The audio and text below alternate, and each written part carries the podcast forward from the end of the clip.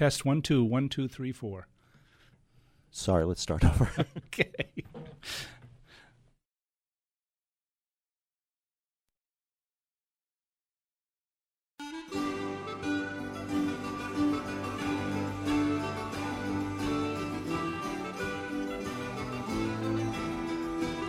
Good morning, and welcome to Talk of the Towns here on W E R U. We try to go beyond the headlines to make sense of the issues facing Maine communities, to share what works, to seek alternative solutions. Talk of the Towns is produced with support from Cooperative Extension, the major educational outreach program of the University of Maine, with offices statewide. Cooperative Extension puts knowledge to work with the people of Maine, and like W E R U, whose mission is to be a voice of many voices, operates out of a sense that everyone benefits when we share our knowledge, our experience, our concerns, and our perspectives.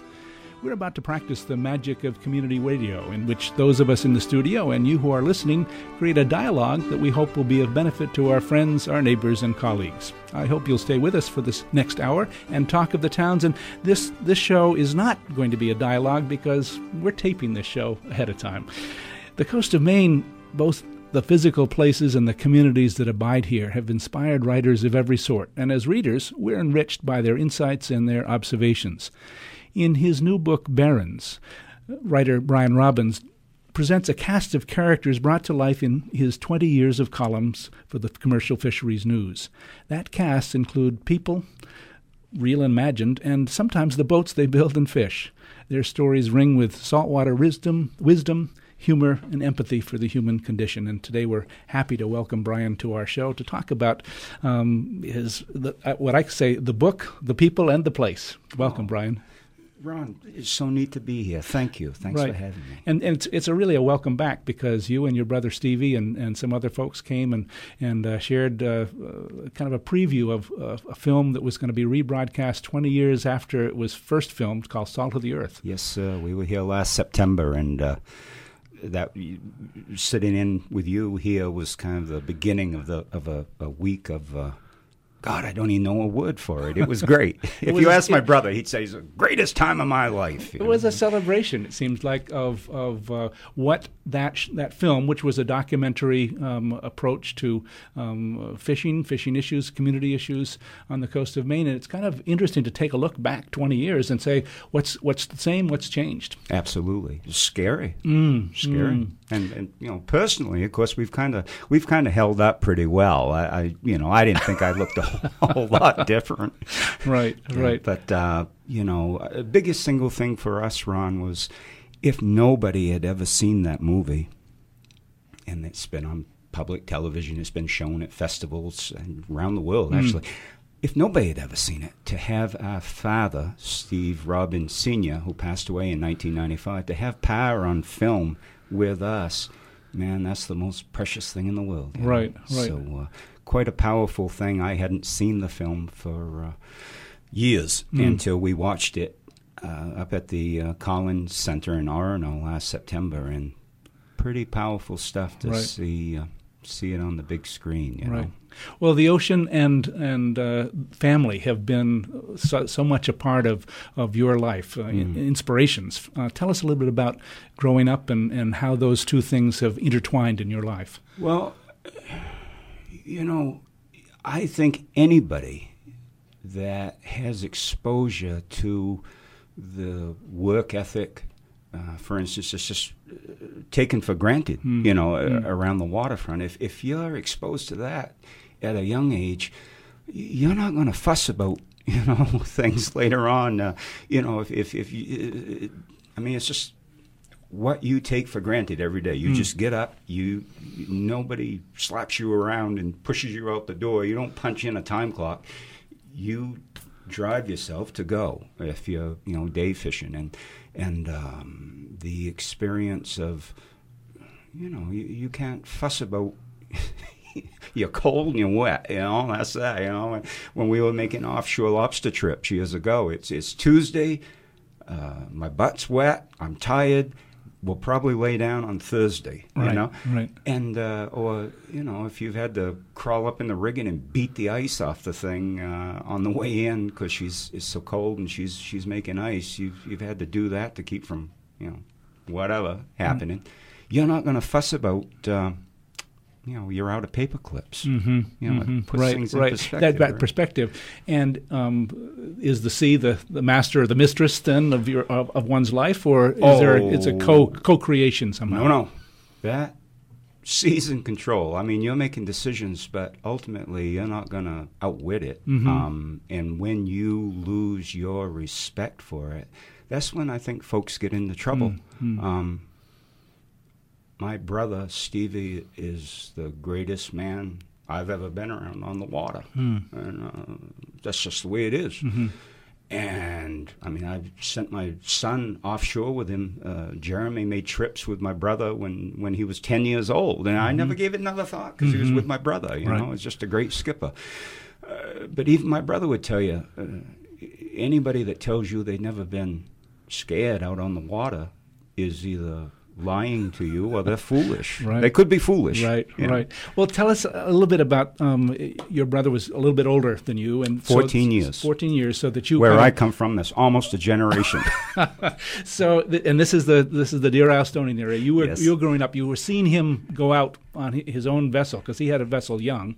You, uh, did you he, aspire to that? Did you want to go with him? Stevie was Stevie was when I started elementary school. Stevie actually was on research ships okay, down in the right. South Pole for right. a number of years. So right. he was more this, I mean, that even made him bigger in my eyes because he wasn't uh-huh. around, right? But he came home, uh, I think, to, to stay when I was in maybe sixth grade, something mm. like that. So from then on, fifth grade, sixth grade, from then on, my summers and after school right. weekends, when I was working, it was with my brother rather mm-hmm. than my father. My mm. father was a little bit older. Mm-hmm. Our father was mm-hmm. a little bit older. And you know, he was kind of ramping down. When mm-hmm. when I got old enough to actually work and contribute, for instance, my father and my Uncle James had always gone herring seining, mm. you know, mm. uh, for years and years. But um, uh, they they were they were getting out of that, you know. I, I, most of my time spent as a kid herring seining, I was just a little chubby fella, you know, mm. and then watching the fish in the pocket, you know. But Um, it was lessons I learned from my brother, and, and he taught me how to work. But, but like last night, I'm at Hannaford, you mm-hmm. know, and it strikes me when I'm taking stuff out of the shopping cart at, at the checkout, use both hands. Mm-hmm. You uh, see somebody leaning. Why? Why? Why, why? Where did that come from? That was my brother. It was like picking traps. When okay. you're picking picking lobsters out of a trap, yep. use both hands. Mm. Why wouldn't you? Right. You know, right. I mean, what you right. got the other one for? Right. If you're so tired or sick, you, you have to hold yourself up. We'll take your in. Uh-huh, you know? uh-huh. I mean, yep. I, I hear those things. Mm-hmm. If if if you're standing there and people are working around you, and you just find yourself standing there, well, uh, you're not looking. Right. You know, it's, right. it's things like that. And you didn't always learn just because your brother told you these things. You learned from experience, at least according to your book. Oh, no, absolutely. It was working with him, and right. and uh, no, you were you were right there in the thick of it, and you learned uh, that was just those are lessons. They apply to everything. Mm. They really do. Mm. They mm. really do. Mm. Um, so I I.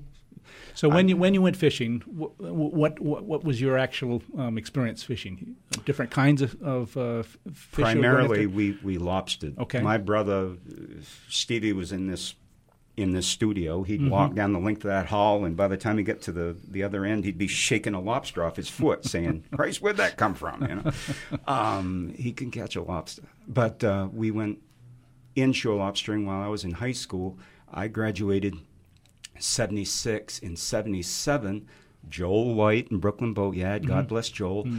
uh, finished off, it was the first forty-four Stanley hull out of the mold, the Shirley and Freeman. Mm-hmm. They finished that mm-hmm. off, and we, we were going offshore lobstering, and mm-hmm. we uh, started on Cash's Ledge. We don't have to go into this. Mm-hmm. Folks, get a chart out. But we ended up uh, uh, often down in Crowell Basin, Georges Basin, that deep water just to the northern edge of Uh, Uh, uh, George's Bank, and uh, one summer we were right on top of George's mm-hmm. Bank itself. Um, so biggest part of my time with my brother was offshore lobstering, mm. yeah. Mm. Um, trip fishing, uh-huh. gone, oh gracious, four or five days anyway, and sometimes longer. Yeah, yeah. At some point you began to experiment with this notion that you might do some writing. And that probably started early on, high school or, or grade school. You had some teachers. Actu- tell us, tell yeah. us about that experience. Of- Actually, when my brother was down the South Pole when mm. I was little, I used to write these books, write uh-huh. these stories, and uh, oh, God bless my mother and father, because it must have cost them I don't know how much, and and uh, you know, airmail stamps to send the things down to, you know, Chile, I guess, uh-huh, you know, right. Point Arenas, Chile, or wherever, and, you know, and get in off a off a sixty-day loop to the South Pole and back. That'd be this uh, package for my brother. But anyway, yeah, I mean, it, where I, you know, where we live, no, the whole coast of Maine, there's all these great storytellers, mm-hmm. you know. I, pff, the, the people that get paid for doing that stuff, they can't hold a candle to the real thing, right?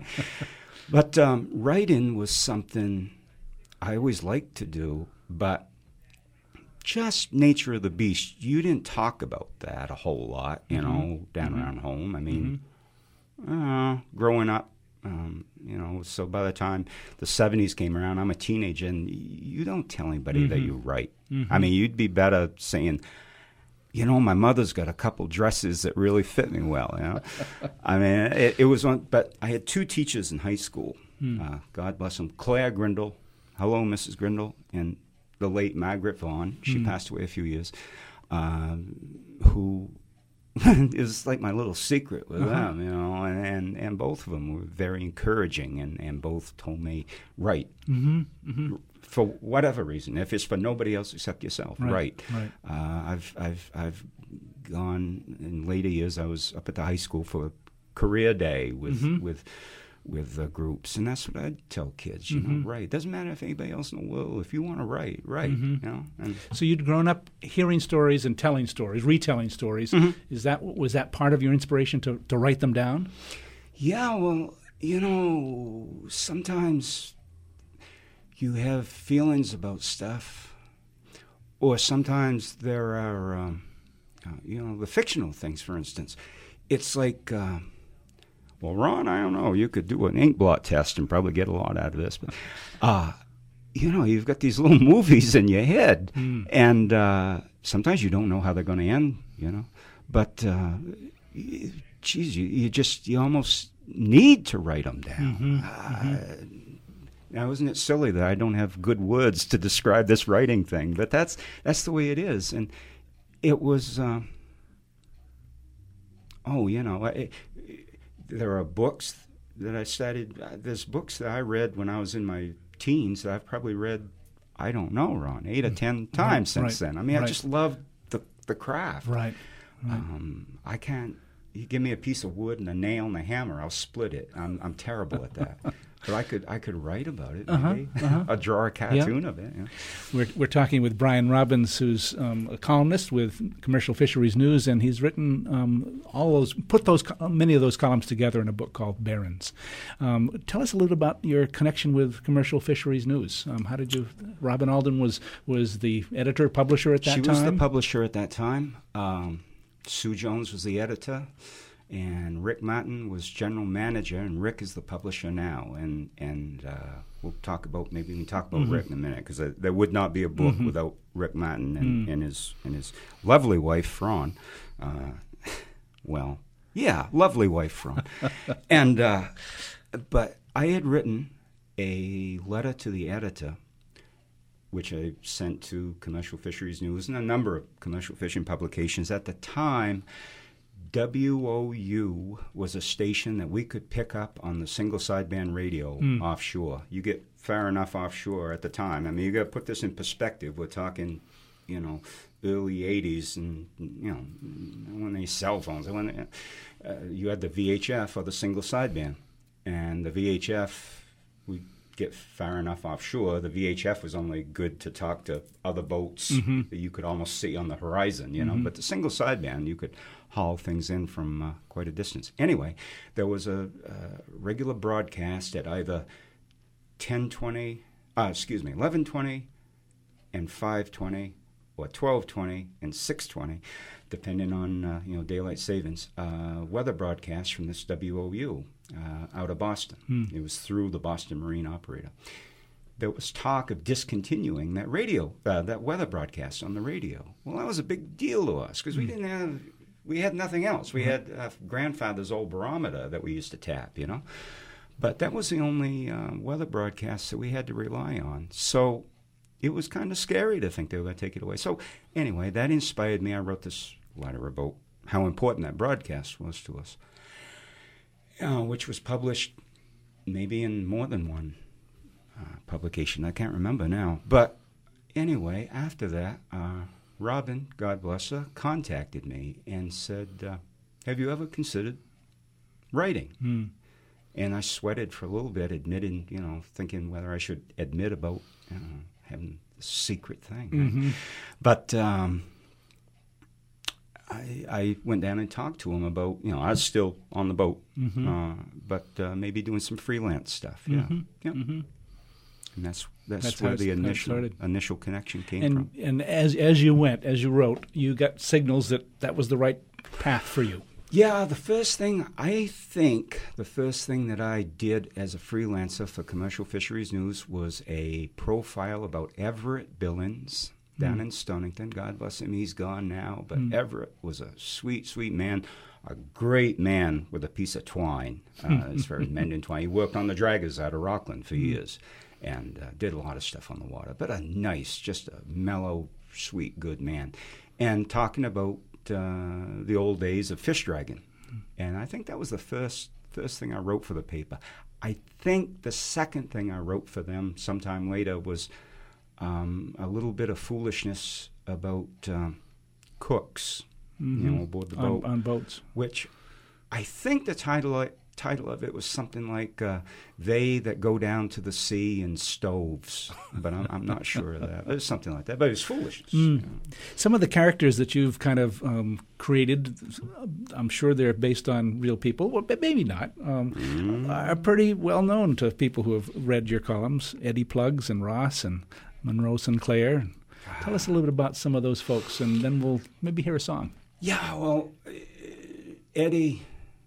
Eddie's been there from pretty early on. Um, people always ask, you know, who, who is Eddie Plugs? And I think Eddie, anybody that's been around the water knows an Eddie Plugs, or they know some people. If you took this and this, you've right. got an Eddie Plugs. Right. You can build them. You know, right. it's a very modular thing. And uh, but he's he's a driver. In the beginning, the early stories with Eddie and his brother-in-law slash stern man Ross. Uh, Eddie was prone to uh, some odd uh, mood fluctuations and stuff, mm-hmm. and, you know, went with the territory. Over the years, uh, Monroe Sinclair showed up at one point, and uh, uh, we can talk about Monroe a little more in a minute, but Monroe was kind of an odd duck, but he was a lot wiser than, than you might think. And I, there's a lot of people like that in this world. Uh, folks write them off pretty quickly, but... just listen. Mm. You know? mm. And in the end, there's a lot of the adventures that uh, Eddie and Monroe have had these last few years where uh, had to say at the end just who the, uh, you know, who the foolish one is, right? Um, eh, there was, in the beginning, one of my early characters was uh, uh, Josh Ballard. And I laugh now because at the time I wrote about this Josh Ballard, this this old crusty character who was, God, he was in his fifties. Right? Uh-oh. Well, Ron, I'm right. fifty-three now. You know?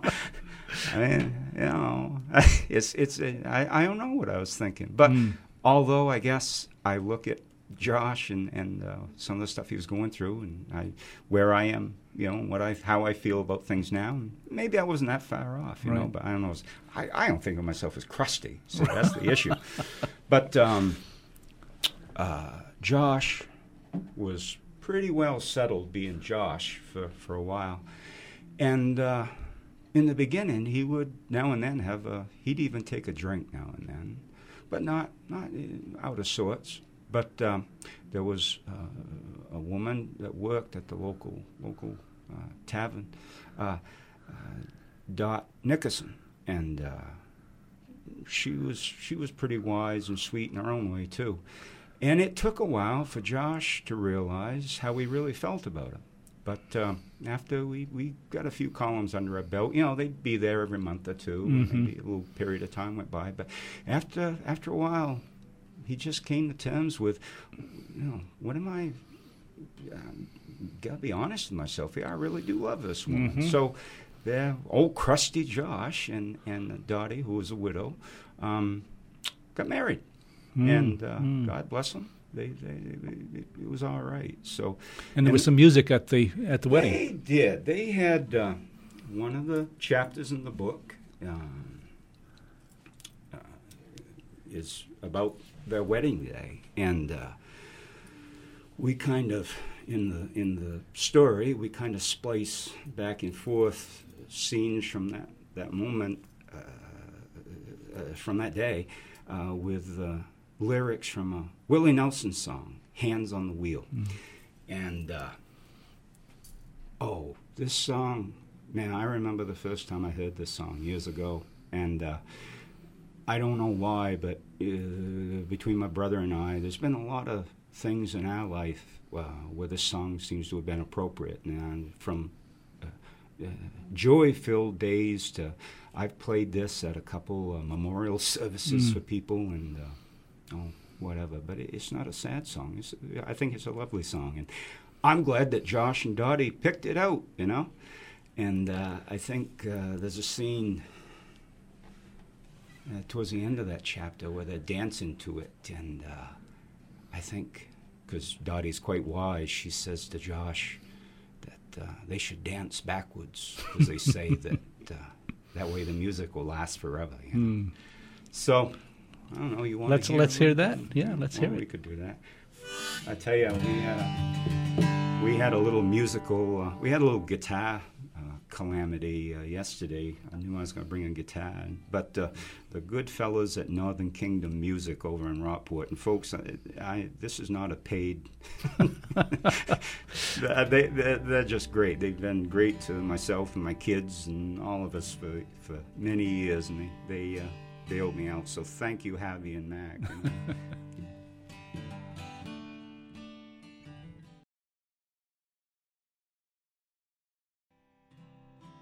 And I feel like I'm going home.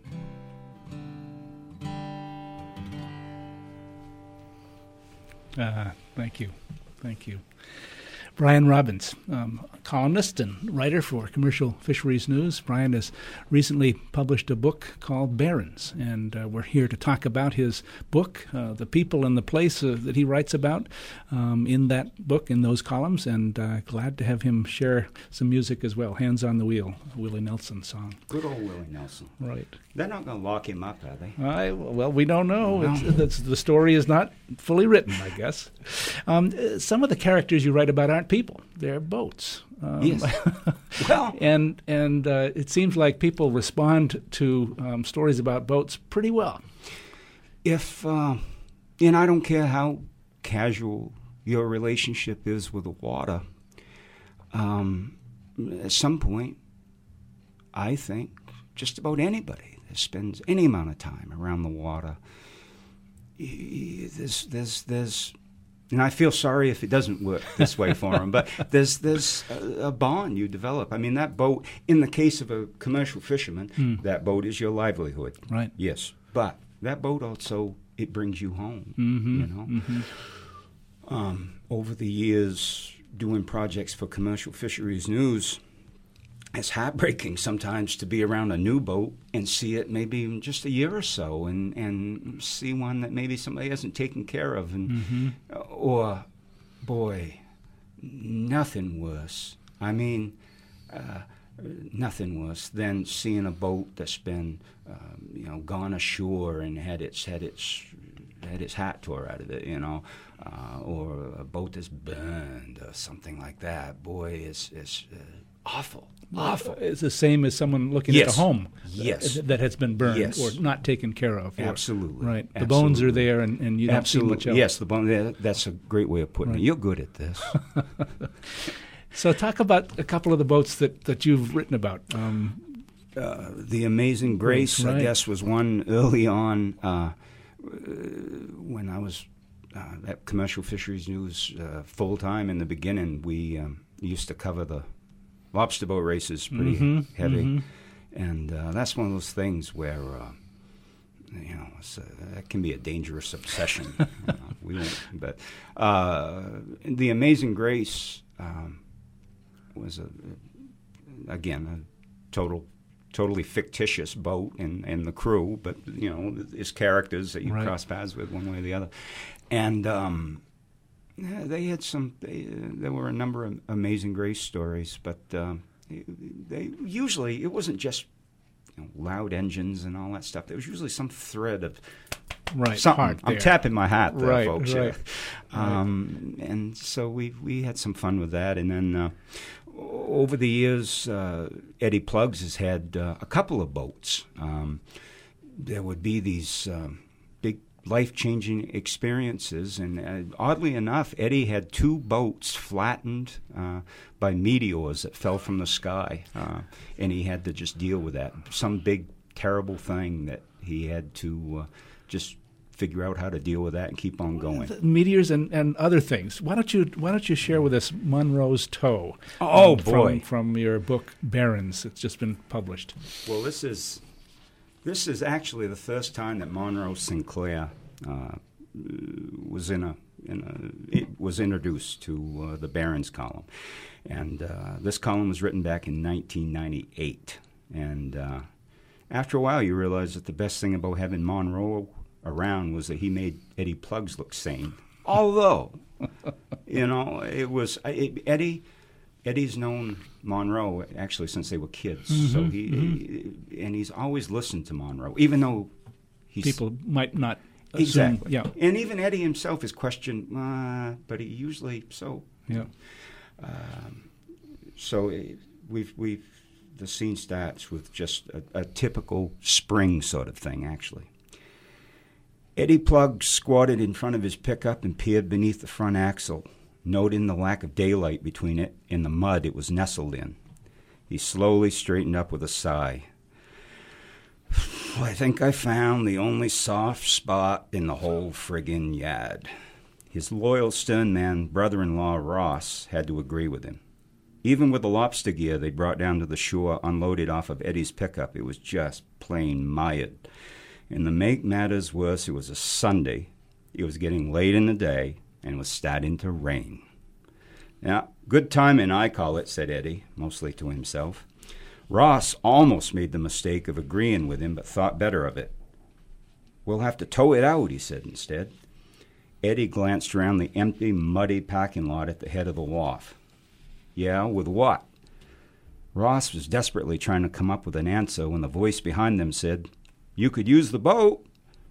Startled, Eddie and Ross spun around to find Monroe Sinclair, dressed in his usual attire of battered cowboy hat, coveralls with Smokey's Greatest Show stenciled across the front, and galoshes. Hey, he grinned, tapping the brim of his cowboy hat and flashing a set of teeth that looked like the finish line flag at Daytona. Most everybody in town liked Monroe, although there were some who felt he was a tad cross-threaded mentally. Many even referred to Monroe as the village idiot, a title which he really wasn't offended by. In fact, Monroe felt it gave him a good reason to go to town meetings, just in case he should be called upon to give some sort of official vi- village idiot report. The fact of the matter was that Monroe had a wicked imagination and was prone to being easily distracted. Hours that could have been spent gainfully employed were filled with fantasies of being a U-boat commander, or spent trying to play Foggy Mountain Breakdown on a two-string banjo retrieved from the town dump. Monroe could reel off names of constellations in the night sky and recite the cylinder firing order of every car American Motors ever made, but he didn't have a clue who the current president was or how to dial a telephone. All traits which, truth be known, Eddie Plugs actually admired. Ross could tell by the way Eddie was cocking his head that he was actually giving Monroe's suggestions some thought. I suppose, said Eddie, scratching his chin, the only problem is we don't have far to go and we'd be hauling the truck right towards the edge of the dock. Eddie pointed to the big stones which made up the face of the old wharf. Monroe shook his head. No, Eddie, not that way. You run a rope from the truck, he pointed to a big oak further up the driveway, back up around that tree, and then off to the boat. Remember that big anchor line you've got down forward? You had it out last summer when you were painting the boat. Monroe was right. The big polypropylene line in the forepeak of the Black Crow was stout enough to do the job. And even though Ross could hear faint warning bells in the back of his head, he went along with the plan, dutifully following the orders given by his skipper. So it was that Ross found himself standing in the stern of the Black Crow, paying out the tow line while keeping an eye on Monroe, who was sitting in Eddie's truck, grinning like a, well, a, a, a madman, actually. The line drew up tight, and Ross waved for Eddie to lay on the power, which he did. As the Black Crow's diesel began to roar, Ross watched for a sign that Eddie's truck was beginning to budge. Nothing happened. Eddie laid on the throttle a little bit more. The pickup wiggled a little, but it didn't appear that the wheels turned at all. Ross suddenly noticed that the truck's brake lights were on, and it looked like Monroe was fumbling with the radio, trying to tune in a station. "Hey!" Ross hollered, waving his arms to get Monroe's attention. Eddie throttled back, thinking something was wrong. "What?" he yelled, throwing the Black Crow out of gear and walking aft. Suddenly, the brake lights went out, the truck's engine gunned a couple times, and it roared clear of the muck hole in reverse. Monroe, who had successfully dialed in a radio talk show concerning pets from outer space, had shifted into R instead of one, and the rear wheels had suddenly found a place to bite onto. "No!" yelled Eddie, scrambling to the Black Crow's controls, but it was too late. He was taken off his feet as the Black Crow was yanked stern first toward shore.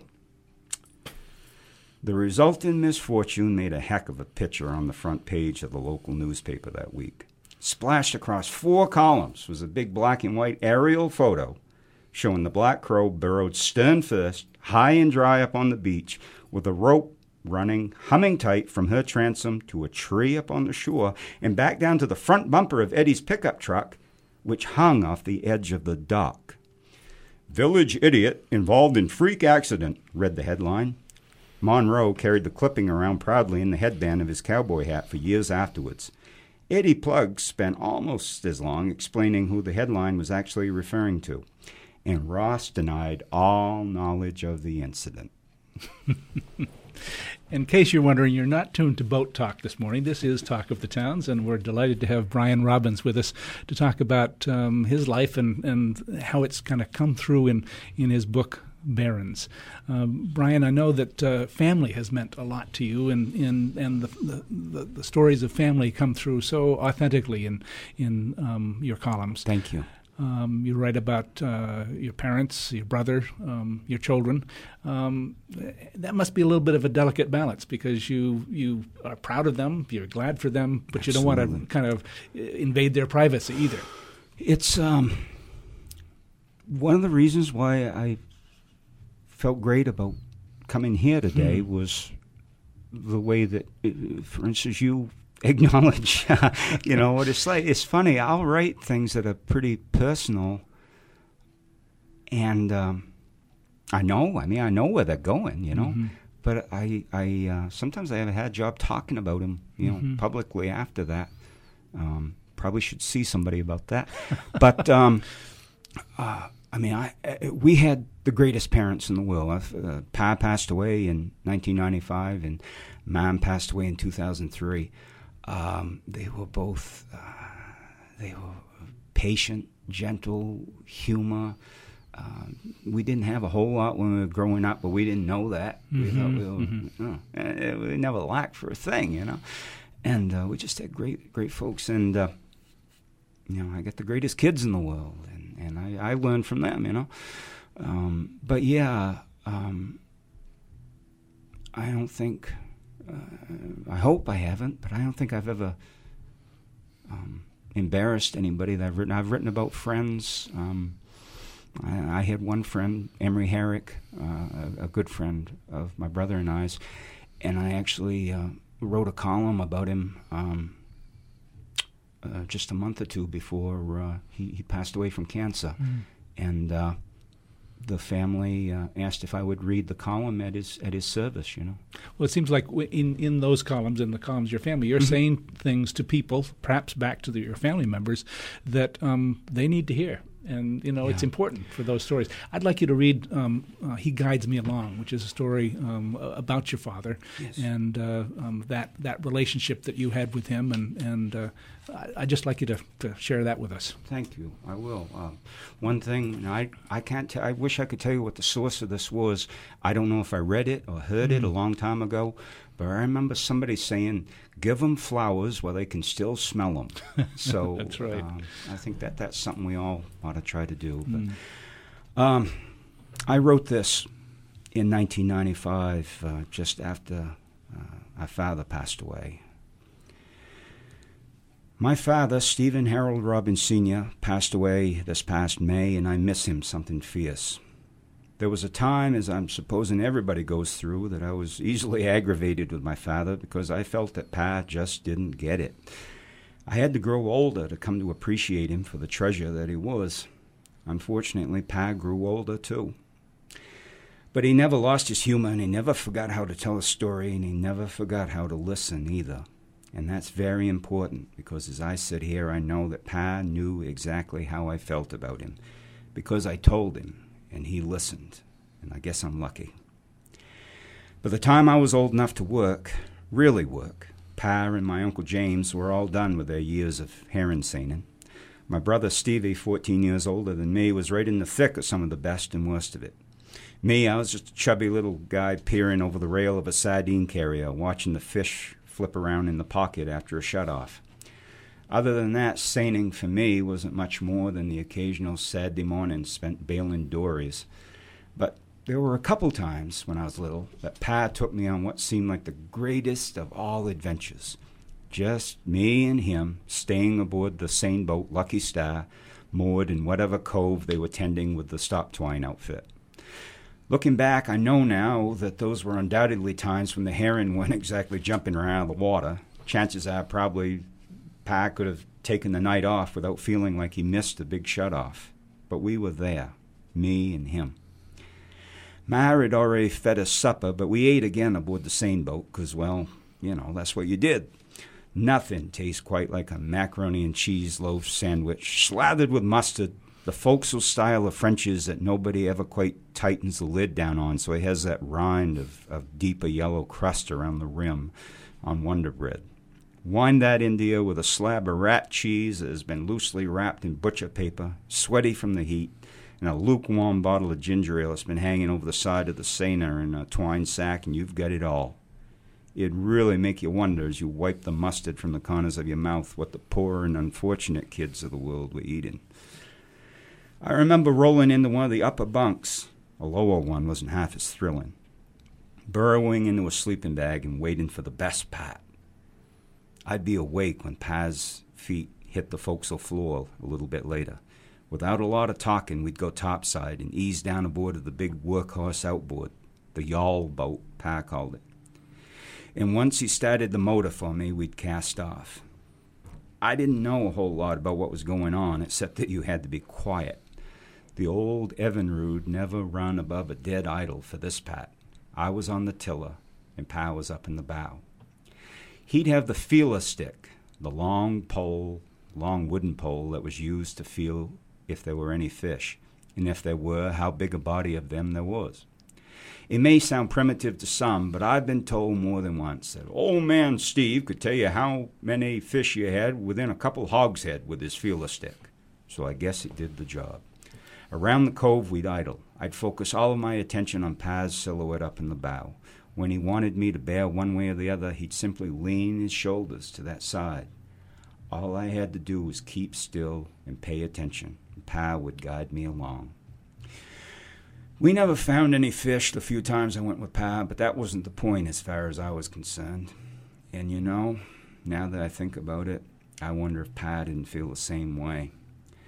Through the years, I'd look at this person or that person, usually some hard driver, and I'd say to myself, I'd like to be like him. He's making things happen. But recently, I've realized that all the bulls in the world could never be as much of an influence on me as Pa was. And still is. There's only so much you can smash your way through. The personal gales and squalls I've seen over the last couple of years weren't thwarted one bit by letting myself get wound up. The key to survival seems to be patience. and nobody had any more patience when it was needed than our father. At the worst of his sickness, and during the upset days following his death, if I'd asked myself, what would Pa do? What would he want me, how would he want me to handle this? Then I could get along. And it has worked ever since. I quote from him, I bet, every day. It might be something that makes a lot of sense, or it might be something quite foolish. And even that in itself is worth quite a lot, as life without laughter wouldn't be much at all now, would it? So, even though he's gone, Pa will never really leave me. As I meander along, he's right up there in the bow. And when I need him to, he just quietly leans one way or the other, and he guides me along. Mm, thank you, Brian. Brian Robbins reading from his book, Barons, which is published by Northwind Publishing in Belfast. And uh, he's here with us here on Talk of the Towns, talking about the book, uh, the people he writes about, and the places that he's written about in um, his book, The Barons. Um, Brian, you've seen some changes in the communities that uh, that you've observed and you're a part of. Um, a little bit about that, some of those changes, and, and you reflect some of those changes because you often write in, in ways that bridge the past with the present. Really? Yeah, I think so. I haven't been paying attention. I think, yeah, you know... Technology certainly has changed uh, our fishing world, um, and there's, my gracious man, there's equipment aboard the average inshore lobster boat now that, you know, hardly puts town out of sight that uh, you wouldn't see in the wheelhouses of, you know, uh, uh, Grand Banks uh, draggers when I was a kid, you know. Mm. But um, that's whatever. You sometimes you can say, well, maybe we've got too smart, you mm. know. But um, There's still, there's those kind of changes, but there's still, I think, around the waterfront, under it all, and all the regulations and all the things that have changed, man. When I was a kid, it was regulated by how early you got up and mm-hmm. how late you stayed out, you know, down the bay. Um, there's still, somebody gets in a mess. I don't care if it's the fella that, you know, you don't speak to on the V H F because you're kind of aggravated with him because he was maybe pushing your your gear somewhere or something, but everybody's there to help, right? You know, and that kind of thing. So those things don't change. Yes, sir. Right. That, that is true. Right. The, the, the, I think that that's still the core of it all. Yeah. You know, and there's uh, respect there, and uh, you know, I still, when I see a boat um, going down the bay, um, I don't know them, you know, maybe, but. Uh, I don't watch them go out of sight. I wish them well, and then you turn away, you right. know. But uh, um, I'm, it's uh, and and uh, y- your your own life. You, one of the columns talks about the tail of the tape, um, ah. kind of kind of stretching out a, um, a, a tape measure and, and kind of position yourself on that tape. Was that an insight that you had personally, and then said, "Oh, you wrote about," or how, how did that story come My about? My buddy Dan McCaffrey. At uh, Clark Island Boat Works over in Saint George. And Dan is one of those guys, uh, I think the world of him. And there's, oh, there's so many I know. people, you know, that I, that I start and I can't stop, you know. Foy Brown out on North Haven, West Lash over in Friendship. I mean, there's there's tons of them, you know, and all the guys down east. And, you know, it seemed like I'd walk out of the shops with these little kernels of great inspirations and thoughts. And one day, uh, yeah, Danny said, hey, hey, come here with me. And so, uh, well, I, you folks should just read this. But, uh, you know, we we pulled out the tape. And, you know, to see those numbers stretched out there in a line. And then, you know, how old do you think you're going to, you know, what's your, how old do you think you're going to be? How old do you think you're going to live to, you know? Um, you know, what's your lifespan or whatever you want to say. And so you reel that out and then, okay, and here's here's the number where you are now, and so there's everything that came before, and here's what you got left, and mm. ah. It's going to be a useful exercise for all of us. Absolutely. I want everybody to grab that tape measure right now. Well, I'd like you to read a final uh, piece, um, one of my favorites in the book, uh, called Somebody's Always Out. Ah. And uh, then we'll close that. with a with a song. Oh, gracious. Well, I wrote this, uh, and it's true. It's true. I don't care. Any day of the year, somebody's always out somewhere. Down the bay, offshore, somewhere, there's somebody's always out.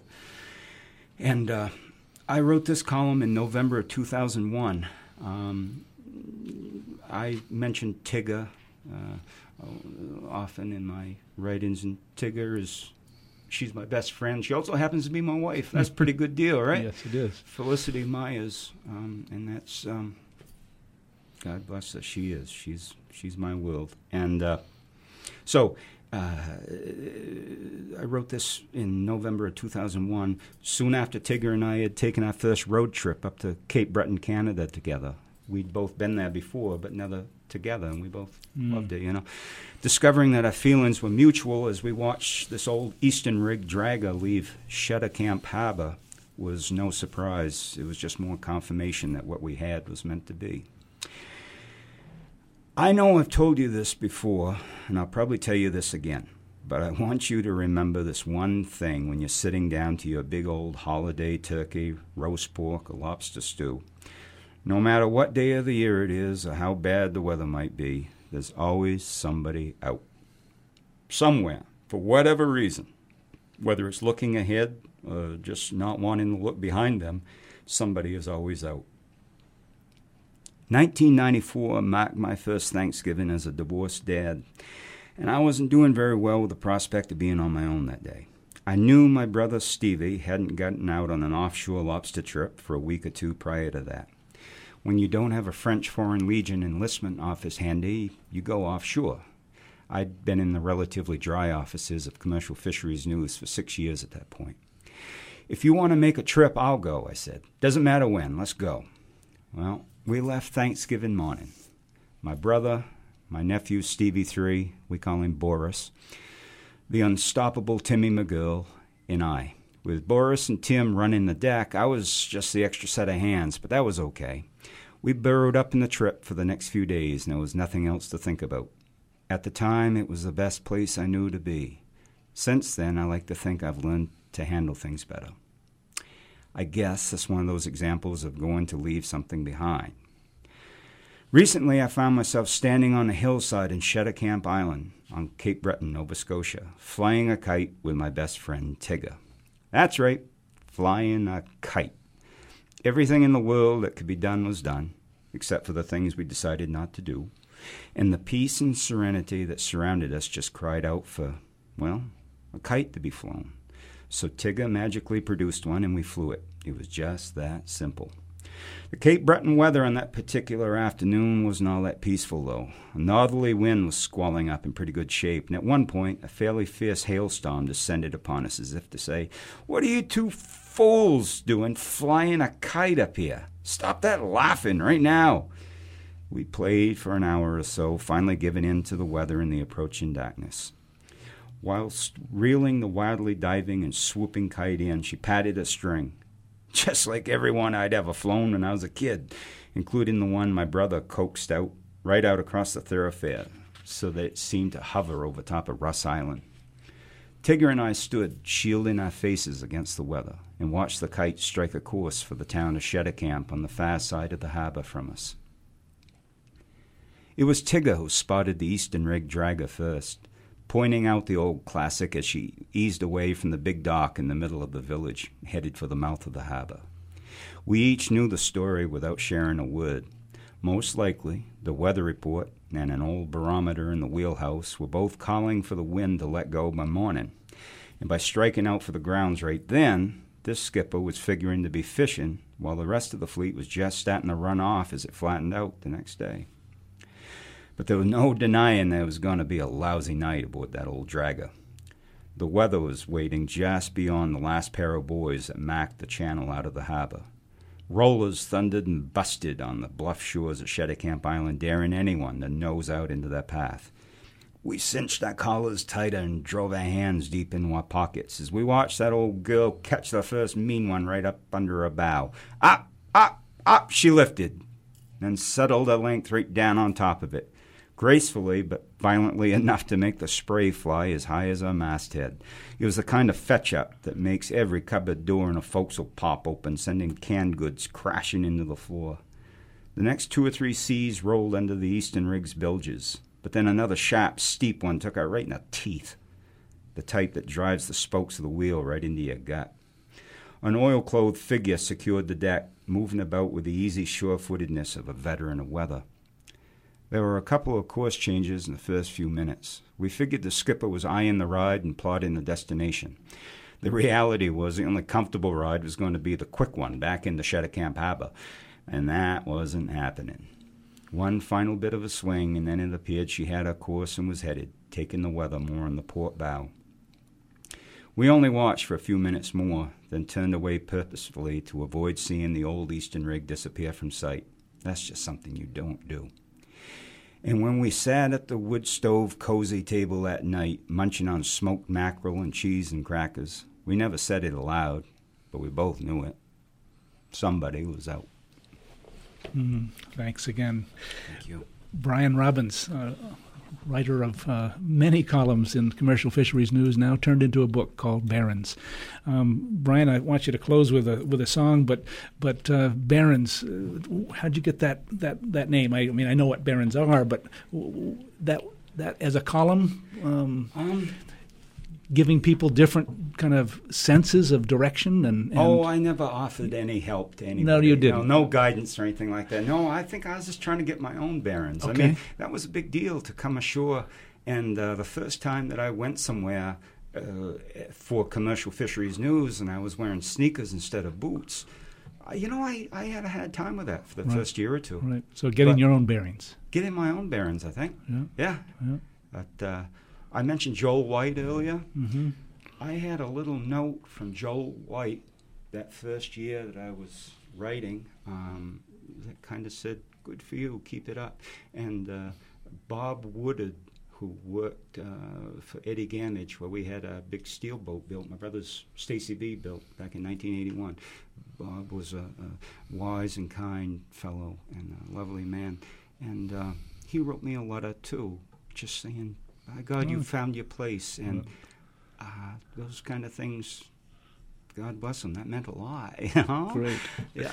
Well, let's close with Long May You Run. Well, yeah, an old Neil Young song, and it's not a sea shanty or anything, but it, uh, oh, I guess if I was going to send a wish to anybody uh, out on the water, uh, any old thing you want to do, your heart's in it, you know? Go for it, so...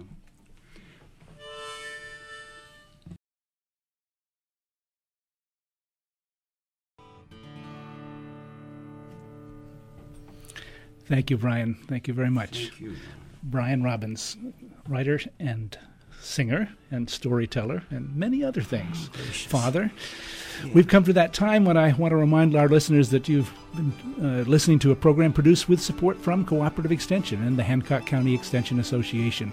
With offices in each county, Cooperative Extension is the major educational outreach program of the University of Maine. Our radio collaboration with W E R U began in nineteen ninety and continues with your support. Join us from ten to eleven on the second and fourth Friday mornings of each month for Talk of the Towns. Our theme music is a medley from Coronach on a Balmain House Highland music recording. Thanks again to Brian Robbins. His new book is Barons. It's published by Northwind Publishing in Belfast.